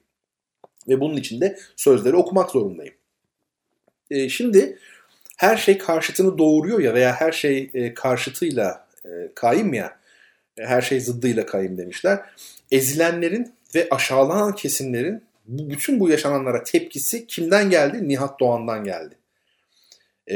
Şarkısında tehditkar cümlelerle karşı tarafa yüklenen Nihat Doğan kimsenin aklına gelmeyecek bir yaklaşımla hamlesini yaptı. Bakalım ne diyor? Tuttuğumu deli gibi koparırım ama iyilikle olmazsa vallahi zorla. Bunu şeyle beraber okuyacaksınız, bıyıklıyla. Her gün peşime bıyıklı takılıyor filan. Hani kendini üstün görüp bıyıklıyı küçük tutuyor da bakın aslında bıyıklının konuştuğunu düşünün. Tuttuğumu deli gibi koparırım ama iyilikle olmazsa vallahi zorla. Benim olmazsan taciz ederim. Bana gelmezsen yer bitiririm. İnadım inat, bunu biliyorsun. Benim olacaksın, sana yemin ederim. Bu Nihat Doğan'ın tepkisi. O kesimler bir savunmada bulunmuş oldular. Tabii şakayla karışık anlatıyorum ama sevgili dinleyicilerim, şarkı sözlerine yansıyan bu ahlak erozyonu öyle bir noktaya ulaşmıştı ki o dönemde bazı şarkıcılar bunun tam tersini söylemenin de ilgi çekici olabileceğini düşünmeye başladılar. Bakın inanın böyle oldu. Öyle bir rezalet vardı ki bütün şarkıcıların şarkıları bunun gibiydi. Bazıları bunun tam tersini yaparsak bu dönemde dikkat çekeriz demiş olmalılar. Aşk, sevgi, emek, fedakarlık gibi o unutulmuş değerlerin tamamen paraya tahvil edilmesi gerektiğinin, hala bu değerleri önemseyenlerin ise neredeyse birer hasta olduğunun, hemen herkesin sadece kendi çıkarını düşünerek hareket etmesi lüzumunun hemen her gün ifade bulduğu bu piyasada bazı şarkı sözlerinde cılız da olsa aksi yönde bir söylem oluşmaya başladı. Saman Alevi gibi kısa ömürlü olan ve bu gürültülü ortam içinde böyle açıkçası sesi pek de duyulmayan bu çıkışa örnek olarak Mustafa Sandal'ın 1996 tarihli Gölgede Aynı albümünde yer alan Araba isimli şarkı gösterilebilir. Şarkının ismi Araba. Sandal bu parçada bir ortaçağ şövalyesi gibi asil değerlerden söz etmektedir. Yani bakın ne diyor? Onun arabası var. Güzel mi güzel? Şoförü de var. Özel mi özel? Bastı mı gaza? Gider mi gider? Maalesef ruhu yok. Onun için hiç mi hiç şansı yok? Yani burada bakın paradan başka bir şey düşünmeyen, mendil değiştirir gibi sevgili değiştiren, değil mi efendim? Kır kökenleri aşağılayan, tüketim toplumunun adamı olmuş filan, ben merkezci. Anlattık ya bir sürü şeyler belli. Herkes biliyor bunları. Buna karşı bir çıkış var. Parası olana, özel şoförü olana, özel arabası olana ne diyor? Onun diyor ruhu yok. O yüzden diyor hiç şansı yok. Kendisi yoksul ama ruhu olan biri. Klipte de öyleydi. Şimdi 2004'te çıkan Yak Beni diye bir albüm var. Burada Taş Gibi diye bir parça var. Albümün sahibi Hakan Peker. O da benzer bir yaklaşımı sergiledi Mustafa Sandal gibi. Parası olmasa da adam gibi adam olduğunu ilan etti bütün Türkiye'ye. Dedi ki hiçbir şeyim yok ama taş gibiyim. En çok adamdan adam gibiyim. Hesapla kitapla işim olmaz. Hain değil insan gibiyim. Söze bakar mısın? Hain değil insan gibiyim. Nasıl bir Türkçe? Değil mi? Ya ben adamım diyor. Param yok ama adamım diyor. Bakın bu da o karşı ekol. Dediler ki biz bunu yaparsak böyle insanlar da var çünkü. Oradan yürürüz. Efendim şimdi 1990'larda başlayan ve 2000'li yıllar boyunca devam eden süreçte piyasaya sürülen şarkıların sözlerinde gözlenen bir başka ilginç ayrıntı da cinsel gönderme ve vurguların çok fazla artması oldu. Yani korkunç.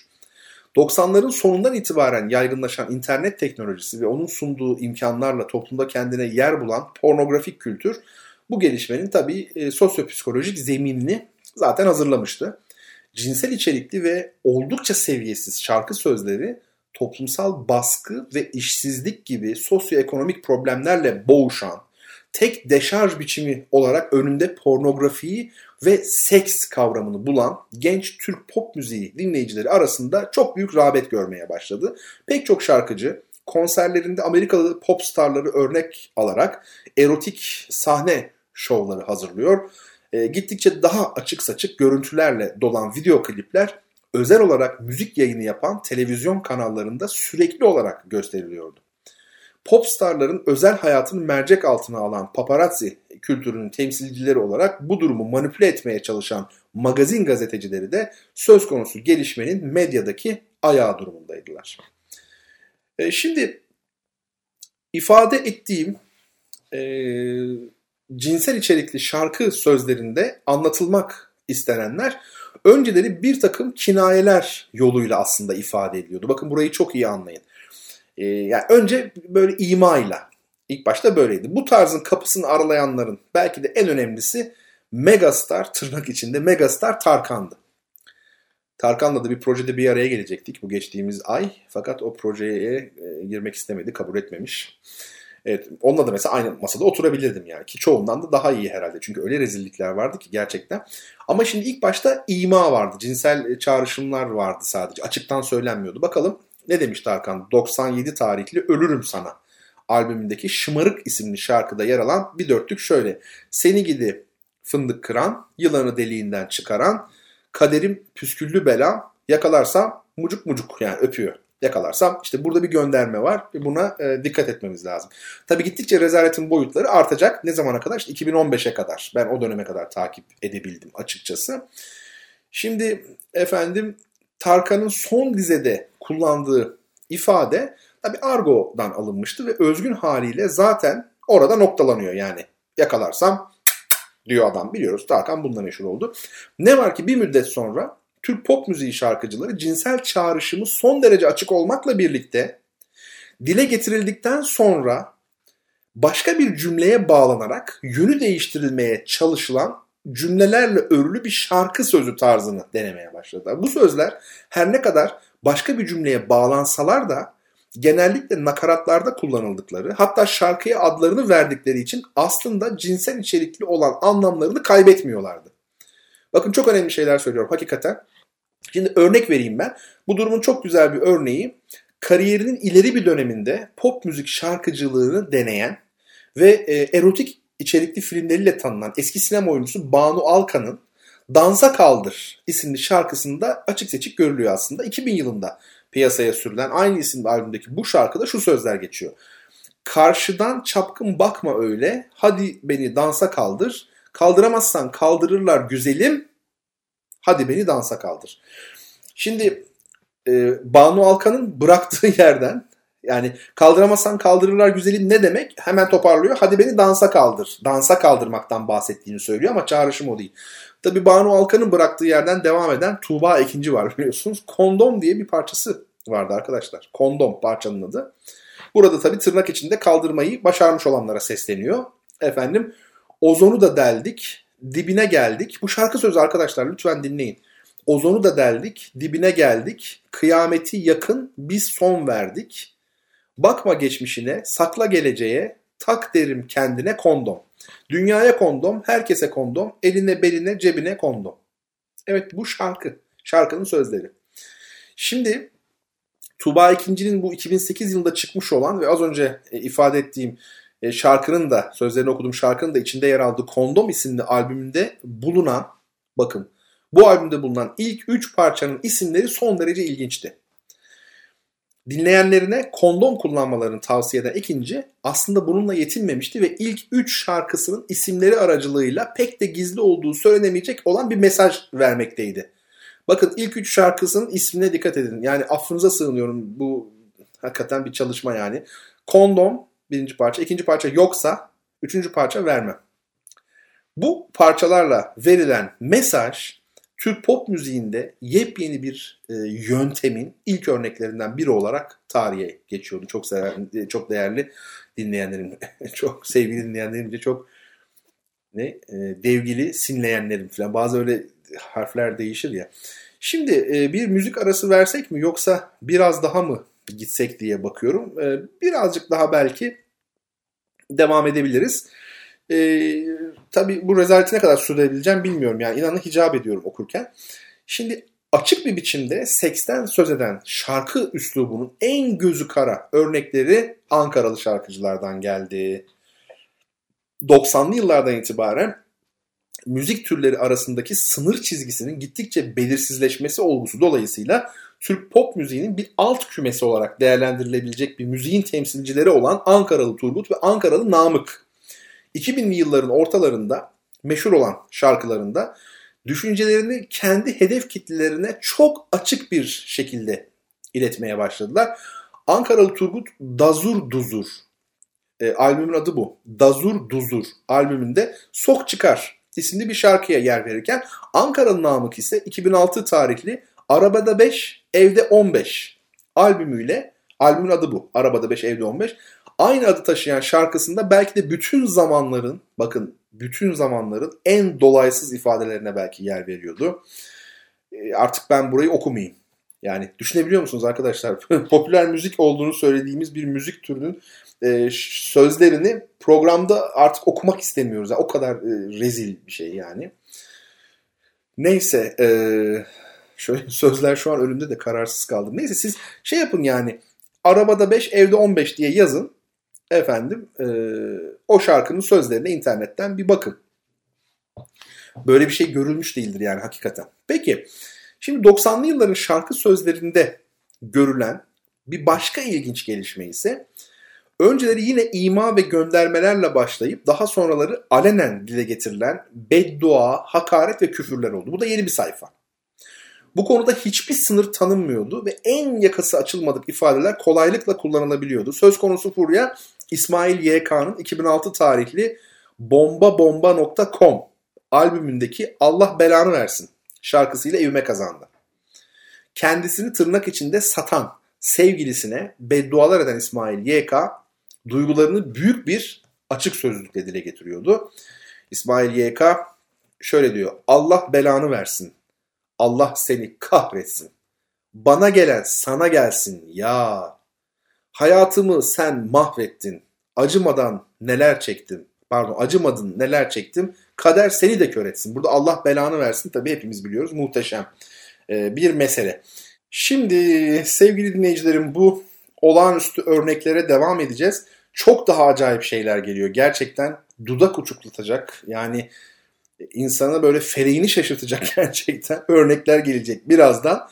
Öncesinde yine bir müzik arası verelim ve hafif müziğimizin o olağanüstü güzel örneklerinden, sürekli hatırlanması ve dinlenmesi gereken, gençlere, yeni kuşaklara dinletilmesi gereken örneklerinden bir örnek dinleyelim. Sonra programımızın son bölümünde birlikte olalım.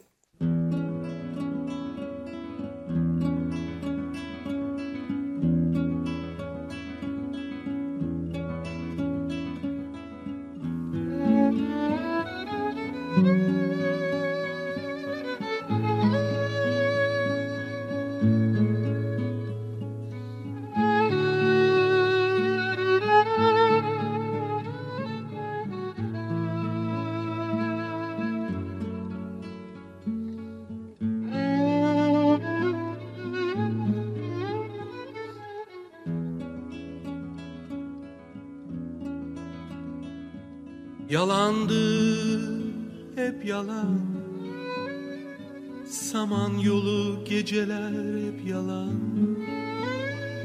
İki korku çiçeği açar gözlerimde. Oysa bakışların neden yalan? Akşam olur demlenirim, damla damla duman duman, yaprağımın üstünde şebnem olursun, kırağım çiğden, elimi uzatsam o da yalan. Bir gece örter üstüm, anlamazlar ki halimi.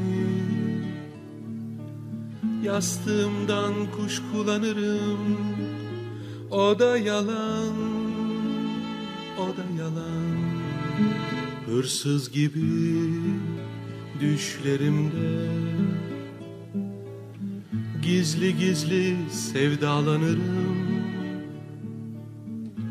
Tutunurum kendime, o da yalan, o da yalan. Bir bildiğim, kimi hala sevdiğim, Bir horoz öter susar için, sen de sabah ben de gece yarısı. Bir bildiğim,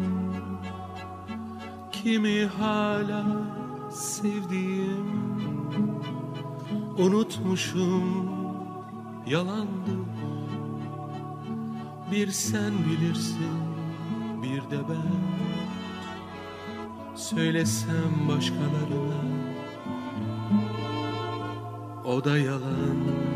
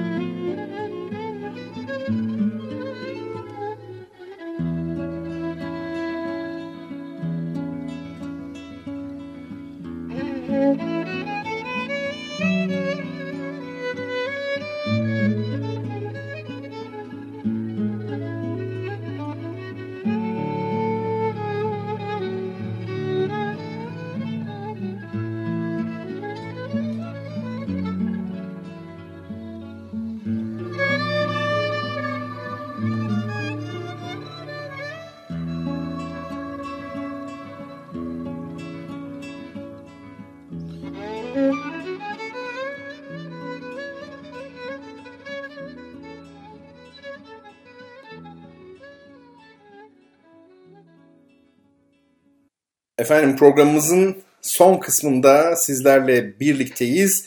Bu geceki ikinci hediye kitabımızı da siz değerli dinleyicilerimizle buluşturmak için ikinci sorumuzu sorma zamanı geldi diye düşünüyorum. Efendim, Twitter'a doğrudan yazıyorsunuz. Bertan Rona Twitter hesabına soruyu, sorunun cevabını daha doğrusu yazıyorsunuz ve yazan İlk kişi olmanız gerekiyor. Başka mecralardan cevaplamayınız lütfen. Elektronik postayla, Instagram ya da başka şekillerde. Doğrudan Twitter'dan cevap vermeniz yeterli. Şimdi soru şöyle. Miladi takvimle 658 yılının Temmuz ayına denk gelen ve Irak, bugünkü Irak toprakları içerisinde kalan Nehrevan'da gerçekleşen bir büyük savaş var. Nehrevan Savaşı. Bu savaş gerçekleşirken Hazreti Ali halifeydi ve İslam ordusunun da başındaydı. Nehrevan'da düşmanlarıyla karşılaştı ve kendisinin muarızı olan, yani kendisine aykırı hareket eden, İslam'a aykırı hareket eden bu topluluğu tamamıyla, neredeyse tamamıyla yok etti. Ancak tabii bu topluluk devam etti ve çok ilginçtir. Hazreti Ali çok kısa bir süre sonra yine bu topluluğa mensup olan biri tarafından öldürüldü. Suikastle, yani savaş meydanında yenemedikleri Hazreti Ali'yi efendim ezan okumaya giderken veya camiye giderken deniyor. Bir şekilde böyle bir suikastle şehit ettiler. Bu savaşta, Nehrevan Savaşı'nda çok sevgili dinleyenlerim, Hazreti Ali tarafından yok edilen bu topluluk kimdi? Bunlara ne deniyor? Bunların bir adı var. Bunu soruyorum. Bunu ilk olarak cevaplayan, Bertan Rona Twitter hesabına yazan kitabını alacaktır. Efendim, şimdi ne demiştik en son? En son Allah belanı versin diyen İsmail YK'nın bu şarkısının sözlerini ifade etmiştik. Şimdi programımızın son bölümü gerçekten en renkli bölümü. Bakın bu bölümde neler olacak efendim? Şarkı sözlerinde bambaşka bir takım akımların ortaya çıktığını göreceğiz. Sadece cinsel çağrışımlar falan da değil. Yani beddua ve küfür vardı zaten. Mesela Mustafa Topaloğlu çıktı. 2011 yılında Gerizekalı Sevgilim diye bir şarkısı var onun. Ve albümün ismi de bu. Gerizekalı Sevgilim. Bu bir espri tabii gibi. Hani herkes buna gülüyor falan. İlginç oluyoruz böylelikle. Albüm satıyoruz falan gibi bir düşünce muhtemelen. Burada bu sevgilisine yönelttiği hakaretle işte bu bahsettiğim akıma renk ve çeşitlilik katan isimlerden biri oldu Mustafa Topaloğlu. Sözler şöyle. Sende biraz akıl olsa beni severdin. Düşünce ve mantık olsa sen de severdin. Sevilecek insan bendim. Neden sevmedin? Gerizekalı sevgilim benim, gerizekalı sevgilim benim. Birisi duysa şaka yaptığımızı zanneder değil mi? Ama bu şarkı sözü. Ne var ki aslında Mustafa Topaloğlu'ndan çok daha önce beddua ve hakaret aşamalarını atlayarak doğrudan küfretmeye başlamış olanlar da vardı. Yine de şarkı sözlerini süsleyen küfürler önceleri açıktan değil bir kinaye aracılığıyla dile getiriliyordu. Bunun son derece açık iki örneğini Hilal Cebeci ile Çılgın Sedat'tan vermek mümkün. Hilal Cebeci 2003'te çıkan Yükselme Zamanı albümünde yer alan bir parçası var onun. İpe İpe adlı şarkısında ses benzerliği yoluyla bu imaların en belirgin örneklerinden birini verdi. Şöyle sözler: sen var ya sen yalandan daha yalansın, yalansın. Kapıma bir gün ipe ipe geleceksin, söküklerini dike dike gideceksin.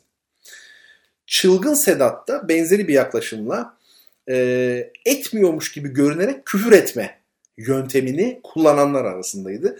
Aynı zamanda bu dönem gençlerinin hayat tarzı haline gelmiş bulunan günübirlik ve duygusuz aşk anlayışının da sözcülüğünü yapıyordu Çılgın Sedat. Sözler şöyle: sana söz yemin hep seninleyim, aldatır mıyım hiç sünme haşa, eğer sözüme inanmıyorsan Taksim'den aşağı Kasımpaşa. Bunlar piyasada albüm olarak çıkmakla kalmayan, efendime söyleyeyim televizyon programlarına sıklıkla çıkan, sabah programlarından yok işte efendim Zagas'ına şuna buna kadar çıkan ve sanki böyle nasıl anlatayım Necip Fazıl'mış gibi, Nazım Hikmet'miş gibi, Cemal Süreyya'ymış gibi büyük sözler yazmış bir şairmişçesine muamele gören, ya bu ülkede mesela Ahmet Adnan Saygun, Bedri Rahmi Eyüboğlu, Nuri İyem, hani ne bileyim hangi alandan olursa olsun önemli bir bana sanatçı, edebiyatçı falan söyleyin. Öldüğü zaman haber olmaz. Yani sizce prime time'da böyle ana haberlere çıkar mı? Haber olur mu? Mümkün değil, değil mi? Ama işte hali ortada. Peki şimdi felaket eğleneceğiz. Çok acayip. Bu zirve geliyor yani. Böylesi yok. 3. dönem olarak tanımladık ya bu dönemi. Küfürlü şarkı sözlerinin 2010 sonrası geldiği aşamayı göstermesi açısından Atilla Taş'ın 2012 tarihli single'ı da çok iyi bir örnek. Bu parçanın sadece ismi bile meselenin boyutlarını ortaya koymaya yetecek düzeyde. Yani Atilla Taş'ın 2012'deki single'ının ismi Ben Senin O Yedi Sülaleni. Single'ın adı bu. Ben Senin O Yedi Sülaleni. 3. Bu 3. dönemin İkinci 10 yılında, yani 2000'li yıllarda Türk pop müziğinde göze çarpmaya başlayan en ilginç olgulardan biri de şarkı sözlerinde görülen ve her geçen gün biraz daha artan, ne kaldı geriye bakın arkadaşlar, ne kaldı? Küfür, beddua, işte efendim argo, her şey var.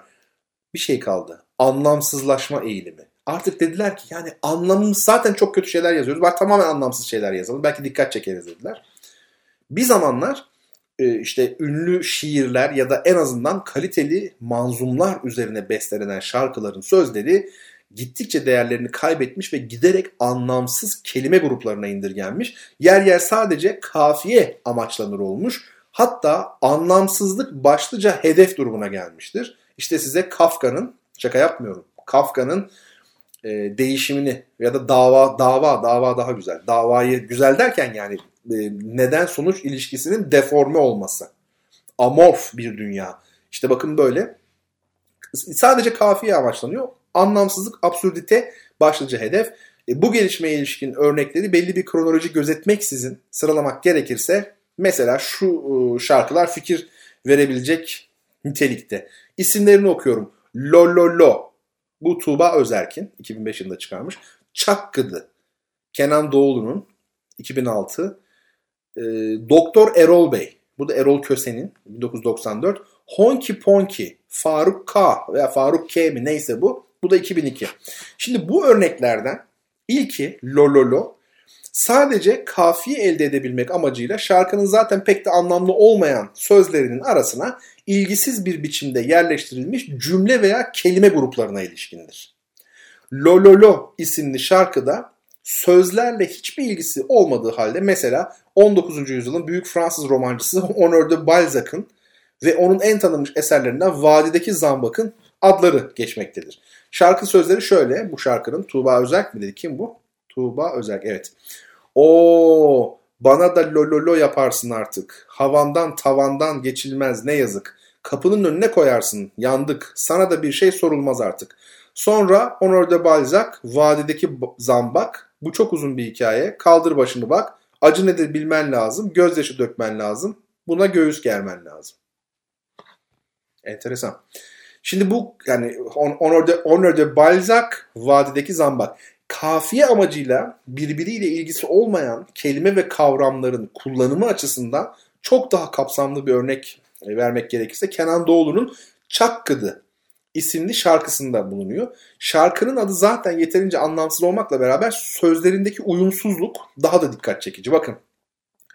Aman be hadi kalk kaynaşalım kız. Çakkıdı çakkıdı oynaşalım kız. Azıcık alttan azıcık üstten hop bidi hop bidi hoplatalım kız. Bunlar benim fikrim mi? Kısa metraj filmim mi? İrfanım mı ilmim mi? Yuh diye sövesim var. Zihin oyunlarım mı? Resmi duyumlarım mı? Koyun uyumlarım mı? Kah kah gülesim var. Kah kahlayan. Şimdi burada kısa metrajlı filmlerden resmi duyumlara, ilim ve irfandan zihin oyunlarına kadar birbirine çok uzak bir takım nesne ve kavramları ifade eden kelimelerle tamlamalar bir araya getirilmekle kalmamış, kafiye elde etmekte zorlanılan yerlerde koyun uyumlarım gibi hiçbir anlam taşımayan sözler icat edilmiş. Koyun uyumlarım. Yani işte hani koyunlar uyumlu olur mu? Ama yani yine kurtarmıyor. Şimdi aynı zamanda efendim toparlıyorum artık. Aynı zamanda bir yapımcı olan Erol Köse saçmalığın, absürditenin çok erken ama çok yetkin bir örneğini aslında 1994 yılında vermişti. Birden fazla karakter arasında geçen kısa bir piyesi andıran şarkısının oldukça uzun olan sözleri bakın şöyle. Erol Köse 94'te şunları diyordu. Bir anda dünyam değişti, görünce seni karşımda, Doktor Erol Bey, Doktor Erol Bey. O gacıyı kimseye kaptırmam. Hele sana ey. Canımı veririm al ama veremem gacımı asla. Doktor Erol dur bak benim adım. Söyle seninki ne ey. Kız bana hasta ne oluyor sana? Otur kıçının üstüne çok özür dilerim. Çok konuştun doktor bey. Reçetemi yaz ey. Sen fazla sarkıntı olma. Manitamla oynama. Bakınız çok oldunuz siz. İğne yaparım ey. Çok fazla konuşursanız serum bağlarım size. Doktor Erol Bey ben aşık oldum. Doktor Erol Bey, Doktor Erol Bey. Doktor Erol Bey ben seni buldum. Doktor Erol Bey, Doktor Erol Bey. İyi ye ya. Sende iğne varsa doktor. Bende de keman var ey. Çalarım bir üzzam taksim. Ayağa kalkamazsın. Zırlama bebeğim. Allah'ını seveyim. Uğruna öleyim. Ey. Sana roman diyorlarsa ben de Doktor Erol Bey. Şu anda evde yokum. Sinyal sesinden sonra mesaj bırakmayın. Çünkü sinyal sesi de yok. Bazen uzun bir sessizlik iyi olur ya. Evet, sözler böyle. Şaka değil arkadaşlar. Gerçek bu. Toparlayalım artık iyice. Bu Türk pop müziği şarkı sözlerinde deminden beri anlattığım bu anlamsızlığın, absürtlüğün peki bir zirvesi var mıdır? Tabii ki vardır. Faruk Kağan'ın, Kağan nasıl okunuyorsa kimse bu, 2002 tarihli Honky Ponky adlı şarkısını değerlendirmek mümkün. Zira bu şarkı diğerlerinden farklı bir aşamayı gösteriyor. Asıl amacın anlamsızlık olduğu bizatihi şarkının içinde itiraf ediliyor. Adam baştan söylüyor ben anlamsızlık peşindeyim diyor. Yani. O bakımdan inanılır gibi değil. Şöyle, Honky Ponky Tony Nok, Çalona Bimbo Bori Rock, Mushi Mushi Hubobo Kozi Zok, Çiki çiki şayne tiki tak tok. Hiçbir anlamı yok bu sözlerin. Sadece rahatlamak için söyledim. Sen de mi öğrendin? Aferin. Hadi gel beraber söyleyelim. Bu belki hepsinden samimi efendim. Çünkü bakın sadece rahatlamak için söyledim diyor. Peki son söz ne denilebilir? Yani 1965-2015 arasında bunlar gerçekleşti.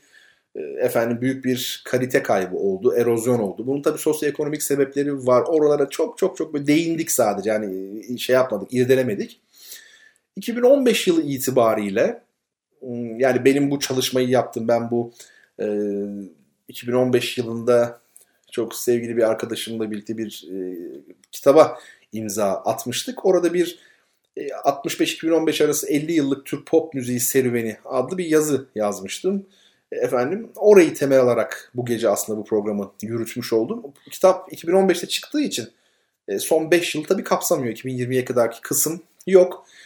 Orası da belki ayrıca çalışılabilir daha sonra güncellenecekse, ama 2015 yılı itibariyle bakıldığında ve özellikle şarkı sözleri açısından düşünüldüğünde 1990-2015 döneminin de aslında kendi içinde pek çok değişime ve dönüşüme sahne olduğunu görüyoruz. Peki Türk pop müziğinin bundan sonrası için ne söylenebilir? Yani 25-30 yıllık bir zaman geçmiş şeyden bu yana. 50 yılın üzerinde bir zaman geçmiş. 90'dan bu yana 25-30 yıl geçmiş.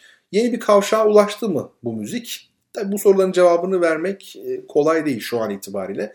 Belki önümüzdeki yıllarda bugünkü koşulların analizini yapabilmek daha kolay olacaktır. Yani içinde yaşarken yapamazsınız zaten. Uzaklaşacaksınız biraz ki görebilesiniz o şeyi, o olguyu. Bir zamana ihtiyaç var.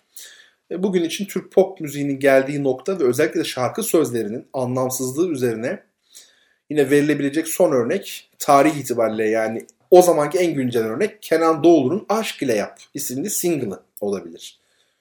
Eylül 2015 itibariyle en popüler şarkılardan biri olan Aşk ile Yap'ın hiçbir yoruma yer bırakmayan ilk dörtlüyü bakın şöyle. Sözlerde ben bir anlam bulamadım, yani bulan varsa söylesin. Balığa denizden başkası azaptır. Canına canan bulunca insan tamamdır. Tatlı dil yılanı deliğinden çıkartır. Bunca şair yanılmış olabilir mi? Ha tamam, evet, balık tabii ki denizden başka yerde yaşayamaz ve acı çeker. İşte insan, balığın denizle buluşması gibidir. Canın cananla buluşması demek istiyor herhalde. Bu da nasıl sağlanır? Tatlı dille belki sağlanır. Bunca şair bu tekniği denemedi mi falan gibi. Ancak böyle zorlayabilirsiniz. 2015'te gelinen nokta da buydu arkadaşlar. Seviye bu. Ve dediğim gibi gençler KPSS'ye falan girerken efendime söyleyeyim geçim sıkıntısı yaşarken çok büyük paralarla oynayan insanların yaptıkları şarkılar bunlar, şarkı sözleri. Efendim şimdi evet, ikinci sorumuzun cevabı birinci sorunun cevabıyla birlikte vereyim. Birinci soru Brahms'ın 1. senfonisiydi. Brahms 1. senfonisini 40 yaşı civarındayken bitirdi ve üzerinde 20 yıl kadar en az çalışmış oldu. İkinci sorumuzun cevabı da Hazreti Ali'nin Nehrevan'da yok ettiği grubun ismi Hariciler. İşte zaman zaman bugünkü IŞİD'le falan ilişkilendirirler ya, böyle incelikten yoksun, kaba, hantal, biçimci, zahiri bir dünya görüşü diye zaman zaman ilişkilendirilir çeşitli programlarda, eserlerde falan. O topluluktu Hariciler, ama demek ki 3-5 kişi kalmış olmalı ki zaten savaştan 9 kişinin kurtulduğu söyleniyor. Yani 2800 kişilik harici ordusundan, yani çok fazla farklı kaynaklarda başka tabi bilgiler vardı ama sadece 9 kişinin kurtulduğu söyleniyor. Daha sonra Hazreti Ali'yi şehit eden kişi de acaba İbn-i Mülcem ismi. Acaba o da oradan mı kurtuldu? Tabi kim bilir, araştırmak lazım. Çok iyi bildiğim konular değil açıkçası. Efendim evet, bu gece ilginç bir programa imza atmış olduk. Türk hafif müziğinin 50-55 yıllık serüvenini, 50 yıllık özellikle 2015'e kadarki dönemi incelemiş olduk. Önemli bir program olduğunu düşünüyorum. Genç arkadaşlarımızın, özellikle müzikle ilgili olanların ilgi duyacaklarını, ama onun dışında müzik olmasa bile yine başka alanlardaki arkadaşları da buradan çok şey çıkaracaklarını düşünüyorum. Ne yapalım, bu gecelikte böyle olsun. Hepinizi hürmetle, muhabbetle, yani sevgi ve saygıyla selamlıyorum çok değerli dinleyenlerim. Haftaya çarşamba, ayın 28 oluyor galiba, yine sizlerle birlikte olabilmeyi ümit ediyorum. O zamana kadar yine güzel bir konu bulurum birlikte üzerinde durabileceğimiz ve farklı ufuklara yelken açarız. Efendim haftaya görüşene dek hepiniz esen kalınız.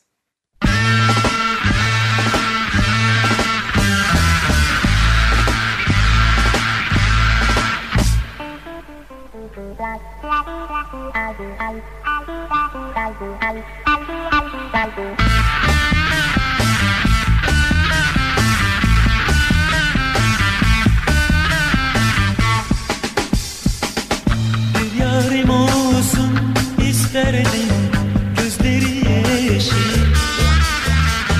Bir yarim olsun isterdim, yüzü güler.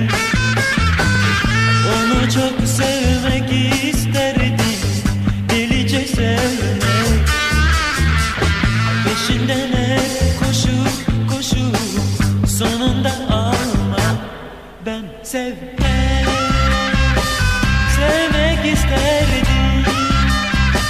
Nereden bilirdim sevenler ağlarmış. Ben sevmek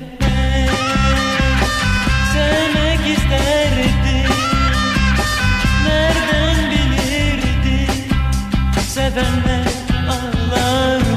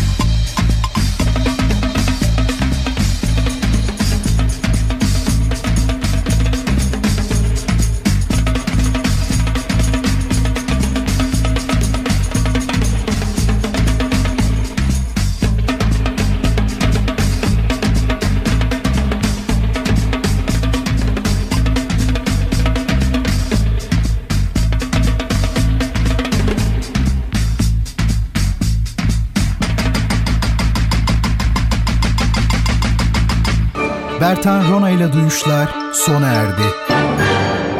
Bu program hakkındaki düşüncelerinizi dinleyen@radyogercek.com adresine mail atarak bize ulaştırabilirsiniz. Dinlemiş olduğunuz programda ürün yerleştirme yapılmıştır.